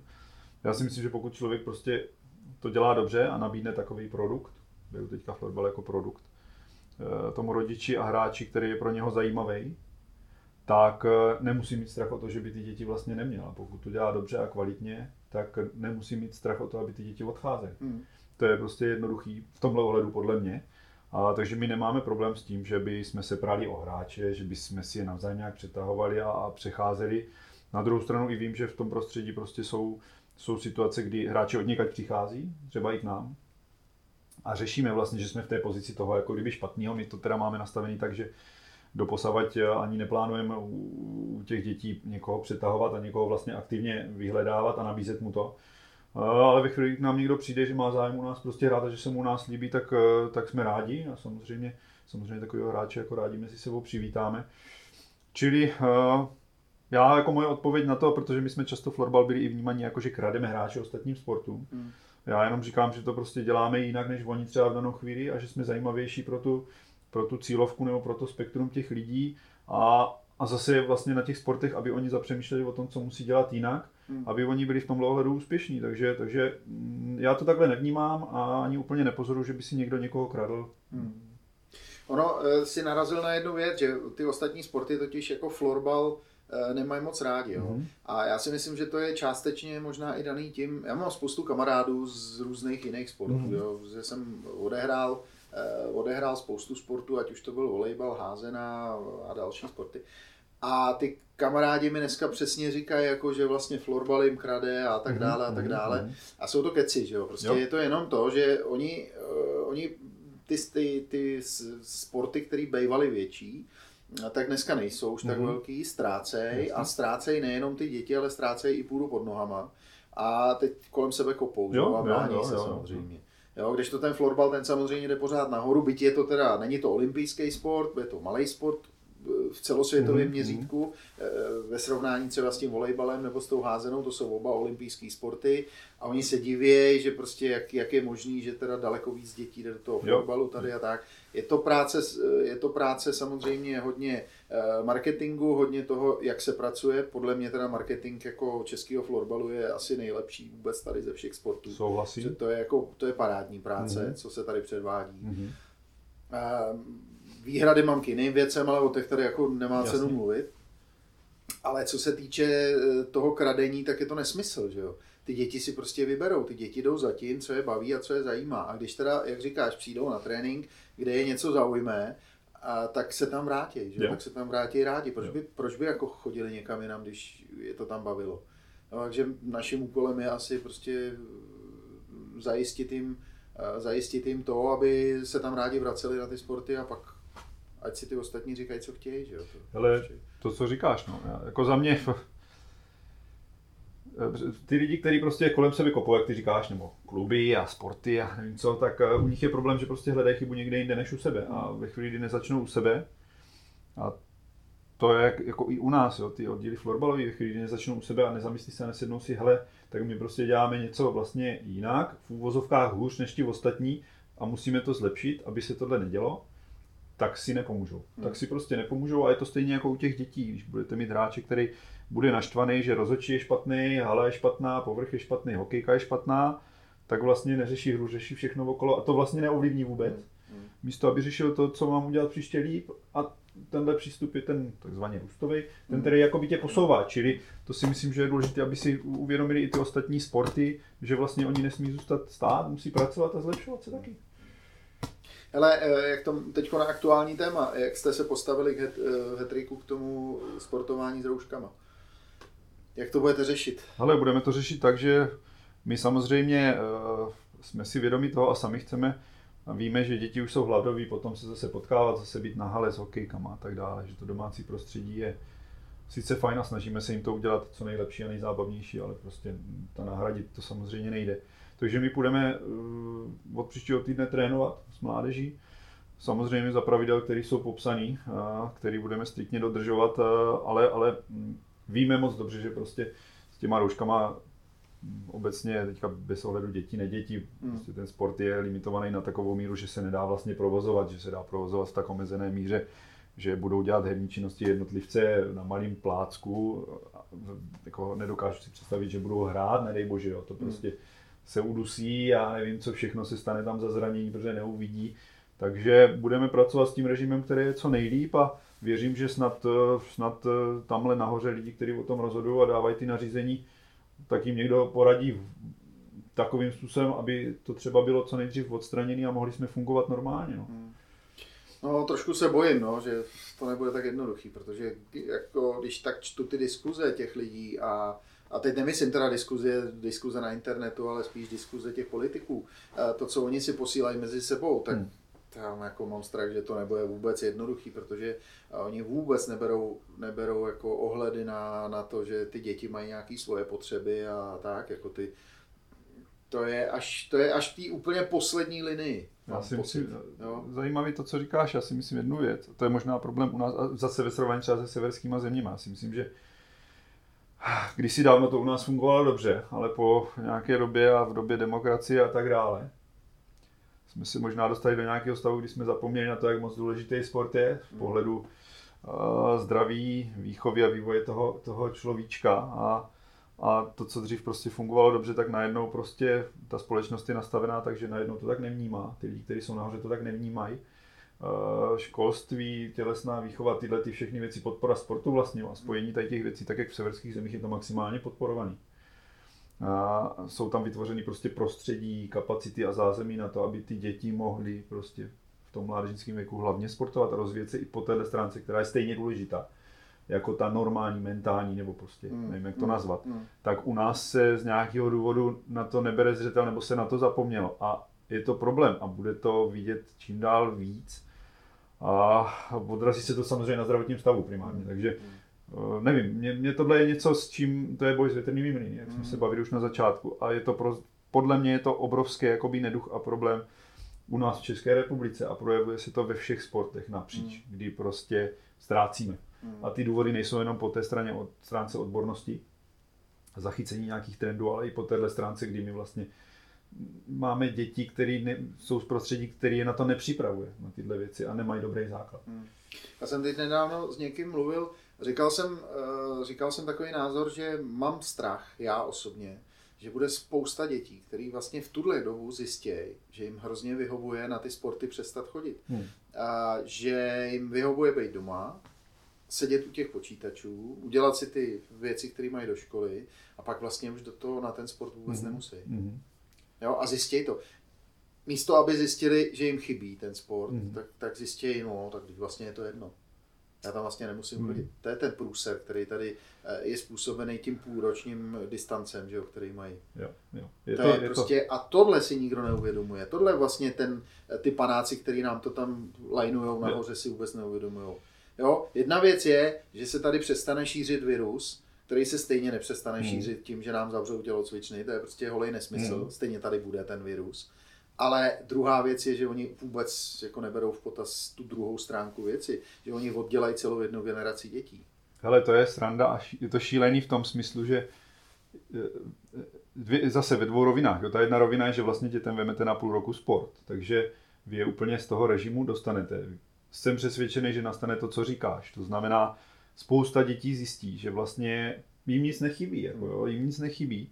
A už před tím koronavirem vlastně my jsme v době, kdy je velký blahobyt, kdy máme na výběr všeho. My nemusíme nic a vši, uspokojíme svou potřebu doma. A když budu hmm. sedět doma, já když budu sedět doma, tak si na to zvyknu a budu mít pohodu doma, zapnu si televizi, zapnu si počítač, zapnu si hry, zapnu si mobil, zapnu si tablet, udělám si toto, objednám si jídlo, doveze mě to rohlík.cz, Eh, a já vlastně nemusím vůbec vytáhnout paty z domu a jsem strašně spokojený. Hmm. A tím, že ty děti sportovaly před koronavirem, tak nějakým způsobem eh, se to korigovalo a korigovalo. Teďka se to vlastně přestalo korigovat, takže ta jejich, ten blahobyt a ta zóna toho, té pohody, komfortu, je najednou utužuje vlastně v tom, že takhle je to dobrý, hmm. že to takhle v pohodě. A přesně tak, jak říkáš, ty, a já nemám strach třeba o ty děti, který hm, vždycky říkám, byli ty šikovnější, ty, kteří chodili pravidelně, ty, kteří, víte, i člověk, že má nějaké ambice, jsou to ty šikovnější třeba, je to zjednoduším, tak ty se k tomu vrátí. Ale pak bude nějaká skupina tady těch mez, meziobratlovců, když to řeknu jako zjednodušeně, a u těch prostě tohle to rozhodne. Hmm. A to znamená, já jsem přesvědčen, že odliv nějaký bude. Věřím, že snad nebude tak velký. My prostě se snažíme v, v klubu pracovat s těma dětma tak, aby vlastně jsme tomuhle zamezili. To znamená, my s nima trénujeme přes videotréninky, dáváme jim individuály, děláme s nima různé soutěže, dáváme jim různé úkoly, jsme s nima pravidelně na videohovore v kontaktu. Hmm. Máte Jednak... nějakou zpětnou vazbu od nich? Funguje to? Jo, je to super. Za mě, já teda mám kategorii elevů vlastně. A no. každý trenér si to jakoby řídí sám. Nějak centrálně máme samozřejmě nastavený, jak to funguje ale každý trenér si řeší tu svou, tu svou kategorii a já můžu říct, že u Elevu je to skvělý. Jednak si to chválí rodiče, jednak si to chválí děti. Jsou, jako je vidět, že jsou do toho zabraný ty soutěže, my si posíláme různý videa, tak já mám mraky videí vždycky za ten týden. Mm-hmm. Takže vím, že zrovna u této kategorie to funguje bezvadně, že jsou jakoby chycení. Ale samozřejmě tam jsou i lidi, kteří vlastně tam ještě ani nepáchli na ten mhm. videohovor. Mm-hmm. A to jsou přesně, a to, to je ta, přesně ta skupina, která já jsem přesvědčen, že už nepřijdou, jako, mm-hmm. že z nich přijde polovina z těchto těch. Mm-hmm. A ti budou ještě úplně na tom tragický. Takže je to těžký, no, je to boj. No, ne, nikdo z nás samozřejmě s tím nepočítal, nikdo z nás nemohl tušit ani, ani vědět, jak to bude probíhat a nebude probíhat. No. To... A zase máme tu výjimečnou možnost si to prožívat, že jo, tuhle tu situaci. Asi jsme to nikdo nechtěli, hmm. ale když už jsme v tom, tak se s tím pojďme poprat nějak. No. Hele, všechno zde je k něčemu dobrý. Já to beru tak, že člověk se zase něco naučí hmm. díky tomu nějak, nějakým způsobem o to posune, získá tu zkušenost. Třeba hmm. když se nedej bože stane něco podobného, tak vlastně ví, jak se chovat v té situaci. Ale, ale samozřejmě ty nařízení jsou nastavené tak, že, že hm, když to řeknu blbě, tu naši aktivitu hrozně jakoby skrouhli na, na určitý jakoby pole působnosti. A je to, je to problém, no. je to prostě problém a, a snad to bude co nejdřív dobrý. Ale a co chlapi, když to srovnáš jako děti a chlapi, jak to berou chlapi tuhle tu, tuhle tu situaci? Jo, hele, chlapi to neberou nějak, chlapi trénujou, protože my máme prostě nastaveno nějakým způsobem, že, že se připravujeme na zápasy a trénujeme už vlastně čtyři týdny. Takže u nich ta, ta výruka nebyla tak dlouhá, jich se to týkalo vlastně jenom mám dojem tři týdny nebo něco takového, takže si plnili individuální plány. To bylo jako relativně v pohodě a pak jsme se pustili zpátky do trénování, takže oni to až tak podle mě nevnímají, navíc to jsou kluci, kteří eh, část z nich pracuje, takže ty stejně pracovali, maximálně měli home office nebo dojížděli do práce normálně. Část těch lidí jsou studenti, tak ti to samozřejmě asi nějakým způsobem pocítili víc, ale ale u těch dospělých je to něco jiného, nebo u těch, u těch velkých borců ti samozřejmě už ten rozum mají nějaký, nebo měli by mít a, a dokážou se s tím porvat trošku líp než to dítě, který je víceméně hrozně jako ohrožený těma vnějšíma vlivama, který na něho působí a je, je podajný tomu. Mm. Takže v tomhle ohledu ty děti jsou, jsou, jsou citlivý. No, prostě mm. tohle. Mm. A jak jste se, jak jste se vrátili teď do, do Superligy? Jak to, jak to z tvého pohledu probíhá, takový ty já jsem ještě totiž nebyl, že jo, já se nemám šanci jako eh, fanoušek dostat, eh, dostat do hal. Tak jak to probíhá, tyjo, bez fanoušků, s rouškama, tyjo, testy a tak dále? Jak to z tvýho pohledu je? Hele, je to zase nějaká taková zvláštní situace, prostě nezažitá. Já osobně jakoby si to nějak jako neřeším popravdě. Jo. Já to hmm. beru tak, že prostě jsou nastaveny nějaký pravidla, se kterými člověk ať už víc nebo méně souhlasí, tak prostě je musí respektovat a já už se tím dál nezabývám, takže my prostě jdeme v pátek na testy na jedno místo, klukům strčí eh, tyčinky do nosu a mm. další den jdem na zápas a další den zase jdem na zápas. Ten program je teďka náročnější, protože se jako kdyby dohání to, co se, mm. to, co se zameškalo, což není prostě ideální. Na druhou stranu na tu přípravu, na tu přípravu před prvním zápasem jsme měli tři týdny, což zaplať mám za to, mm. že jsme nejeli z čisté vody. Ale je to prostě vidět, že, že jsme vypadli z toho režimu a myslím, že u všech, u všech těch týmů, hlavně v tom prvním kole, když jsme se podívali teďka po té pauze, tak to, to jako ta kvalita nebyla zdaleka taková třeba. Hmm. Takže neřekl bych, že na chlapech to nějakým jsem se poznamenalo, prostě pokračujeme dál. Museli jsme tomu samozřejmě přizpůsobit nějaký tréninkový proces a přípravu trošku, ale fungujeme dál, no tak snad to bude všechno v pohodě. Hmm. No uvidíme, no. Jako rozjelo se to zatím vypadá, že ta kvalita, co jsem mohl vidět jako v nějakých eh, live záznamech nebo, a, nebo v televizi, tak to vypadá, že dobrý. Že jako jo. To nezapomněli kluci jasně, většinou, jasně. Jako, hrajou. Jo. Takže snad to bude dobrý. Hele, eh, zeptám se tě ještě na jednu věc. Ty jsi, ty jsi měl možnost být na nějakých stážích venku. Hmm. A řekni mi něco eh, o... Ty jsi byl kde? Ve Finsku? Ve byl Švýcarsku? Jsem, če, byl, jsem, byl jsem ve Finsku v, a ve, šví, eh, ve, ve Švédsku. Ve, Finsku, ve, Švédsku. ve Finsku jsem byl v Era Vikingi, no, Helsinki no, no, no. a ve Švédsku Pixbo Valenstam, takže kousek od Stockholmu jako kdyby. Teda doufám, že se nepletu, že to pamatuju no. dobře. Takže jsem byl na těchto dvou místech, tam jsem strávil nějakým sem týden, jestli se nepletu na každým. Mm. Mm. jsem se podíval ještě v Red Bullu Salzburg na tři dny, myslím, jsme tam byli, mm. přes český florbal, všechno. Mm. Takže tak, no, co tě zajímá? Uh, zajímá mě, co ti to jako dalo uh, do tvý trenérské praxe, co, co jsi přivez třeba z, z té ery? Hele, jaký, je to, je to, poznatky? Jo, eh, jednak vlastně jsou zase jakoby první rovina, že se tam soustředí třeba na jiné věci v jiných věkových kategoriích a dělají to jinak samozřejmě, takže člověk by si to musí vyfiltrovat, co mu dává smysl a co mu nedává. Mě některé věci e, smysl dávaly, to znamená, jakoby, jak pracovat třeba se spoluprácí hráčů na hřišti v jednotlivých kategoriích a na co se zaměřují třeba dřív než my, nebo u nás ve triku teďka nechci to převádět na český prostředí. Takže jsme, jsem si to nějak vyhodnotil a některé věci jsme jakoby přehodnotili, mm-hmm. to řeknu, nebo jsme se nima inspirovali a respektive v budoucnu se budeme inspirovat. A mě obecně vždycky na mě hrozně působí daleko víc vlastně to prostředí než ten obsah. A to, jaký z toho já mám pocit z té atmosféry. Jo. A, a proto i tam jakoby obecně ty lidi tam na mě působí, takže jsou na vyšší úrovni v tom smyslu toho, co dělají, že to trošku berou jakoby s nadhledem a objektivně. Možná, že, že prostě ty zkušenosti tam za nima jsou vidět dlouholetý. A, a ono člověk za ten týden se nepodívá až tak do hloubky. Jako, jo. Člověk obejde pár tréninků, třeba má štěstí na pár zápasů, ale úplně dovnitř samozřejmě nenačichne, byť jsem, máme možnost se bavit s trenérama, s realizačníma týmama, s vedením a je to super, jako, to, je skvělé, to jsou nedocenitelné zkušenosti. Ale vždycky na mě působilo spíš to, jak já to vlastně cítím, to prostředí a, a e, z toho jsem byl vlastně nadšený i ve Švédsku, i ve Finsku, že to prostředí na mě působilo hrozně jako příjemně, hrozně tak jako inspirativně, tak jako že že jo, tady se to dělá na nějaké úrovni v takovémhle rozsahu a hmm. teďka to člověk vidí vlastně to, co oni říkají v reálu, co to vlastně přinese za ovoce a člověk, jak já jsem říkal, pro nás třeba tím, že jsme na začátku, tak my nevíme, jak to bude vypadat za 15 let, mm, ale mm. oni to nějakým způsobem dělají a už to je vidět, jak za tu dobu to vypadá vlastně ten výsledný produkt, ten hráč. A to je hrozně jako zajímavý. Jo. Takže Máš pocit, že tam jako ta profesionalita je na vyšší úrovni, třeba co se týče toho florbalu? Ale beru to tak, že jednak to jsou eh, tyhle země, ve kterých jsem byl, tak jsou prostě topovky. Mm. Ve florbale ta členská základna je jakoby obrovská. Eh, samozřejmě z pohledu historie tam eh, to má hlubší podhoubí než u nás, takže je logický, že budou dopředu. Hmm. A že my se k ním budeme obracet a dívat se a nechci říct přímo inspirovat, ale prostě budeme mít tu tendenci se tam koukat a učit se některé věci, a naslouchat a pozorovat. Takže, takže v tomhle ohledu prostě jsou dopředu, samozřejmě jsou dopředu. Já jsem byl ještě k tomu v těch oddílech, které jsou opravdu jako špička ve svých zemích. ERA je největší oddíl s, dva, dvou, s dvěma tisícama členama, což je jako nemyslitelný, to je snad největší sportovní oddíl na světě, jestli se nepletu, že to takhle prezentovali. Takže v tomhle je to jedinečný a samozřejmě ta struktura a ty organizační věci jsou složitý a, a je to něco, co není normální tady pro hmm, nás. Mm. Pixbo bylo zase takové jako na, na první pohled pro mě takový, jak to říct, domovský oddíl, jako jo, protože oni nebyli právě v centru, byli kousek od, Stockholmu a měli to tam tak krásně zařízený, to zázemí v přírodním prostředí. Mm. A, takže to bylo trošku jako něco jiného, ale ale je to, jak říkáš, prostě jsou jakoby dál, jsou dál a je to, je to vidět a je fajn, je fajn.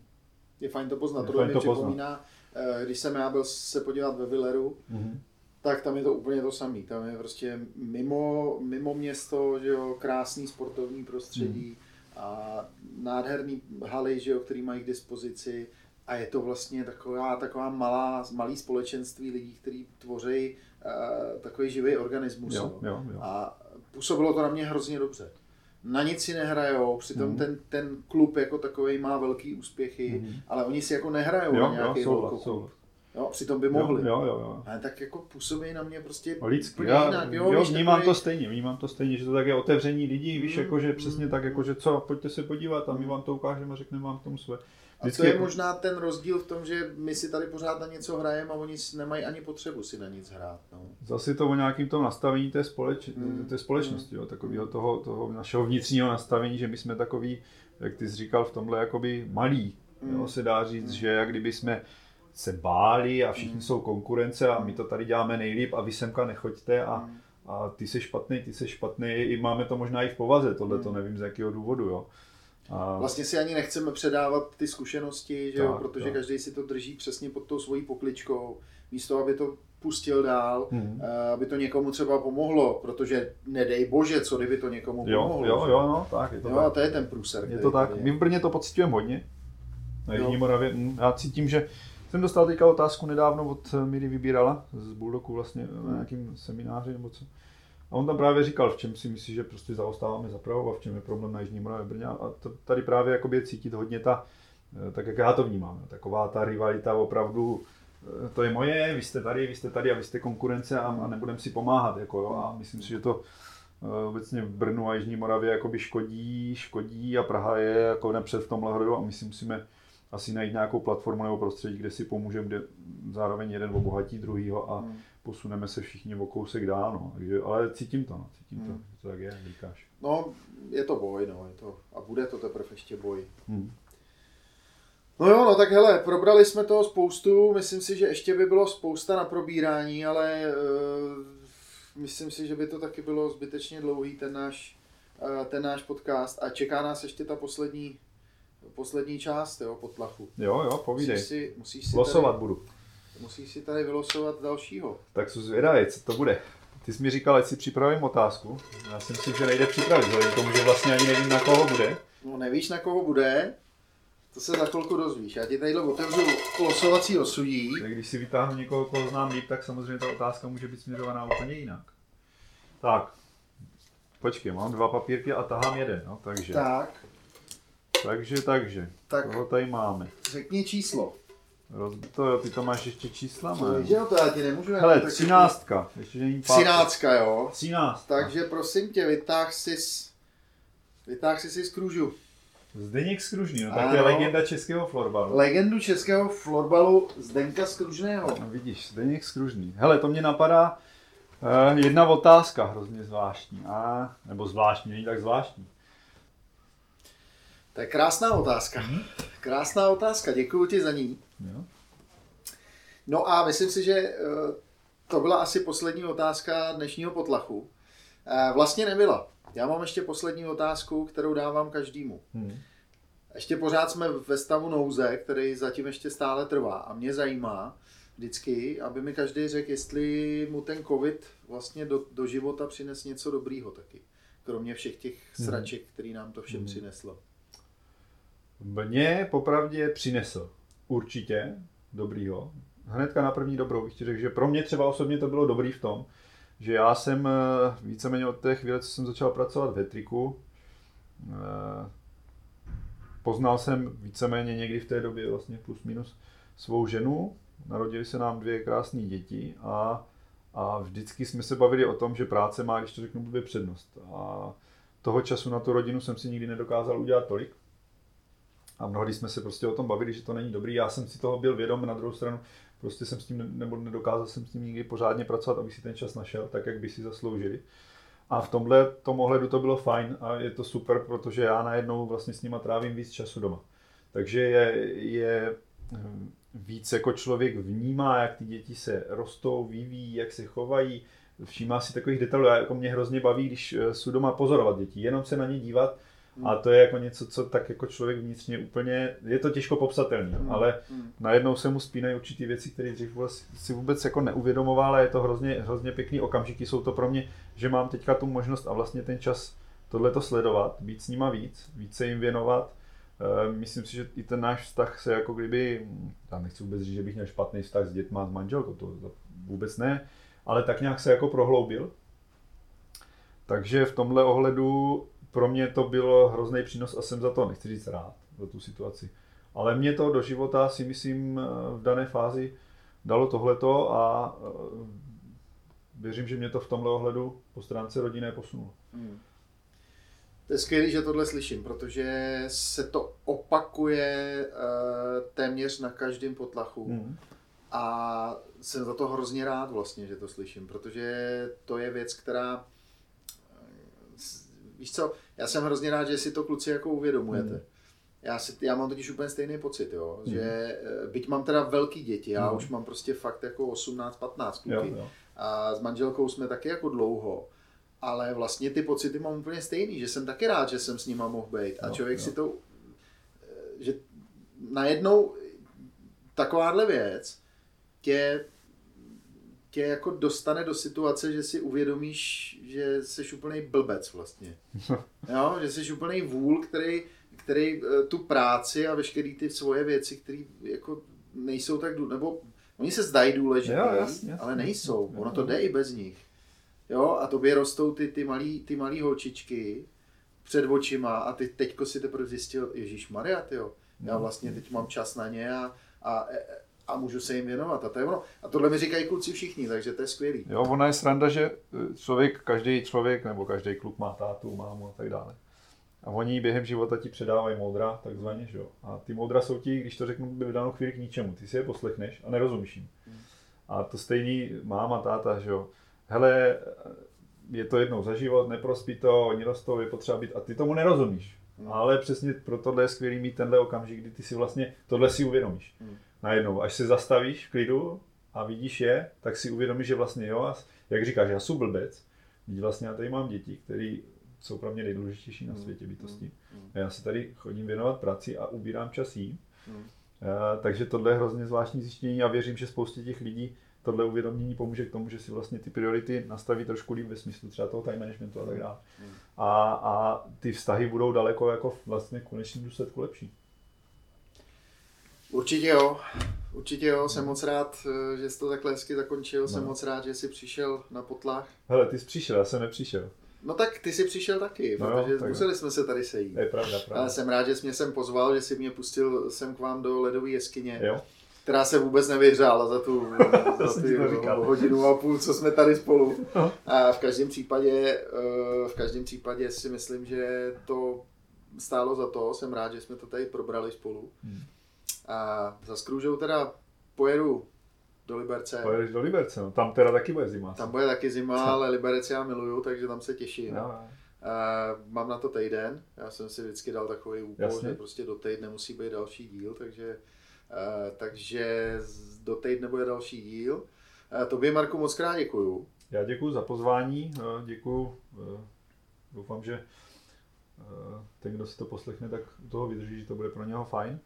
Um, já jsem hrozně rád, mě tohle to prostě obohacuje a nějakým způsobem mě to vnitřně posouvá, takže já ti moc děkuji za pozvání. Tak jo, budu držet palce, ať všechno klape, ať jsi co nejvíc eh, doma s těma holčičkama svýma, s manželkou, ať ti chutná suši a ať vám tady funguje hetrik tak, jak potřebujete. Hele, děkuju, učurání neseď, prkínko dávej na vrch a neskládej toaletní papír. Přesně tak, měj se krásně. Díky, čau. Čau, čau. Bye.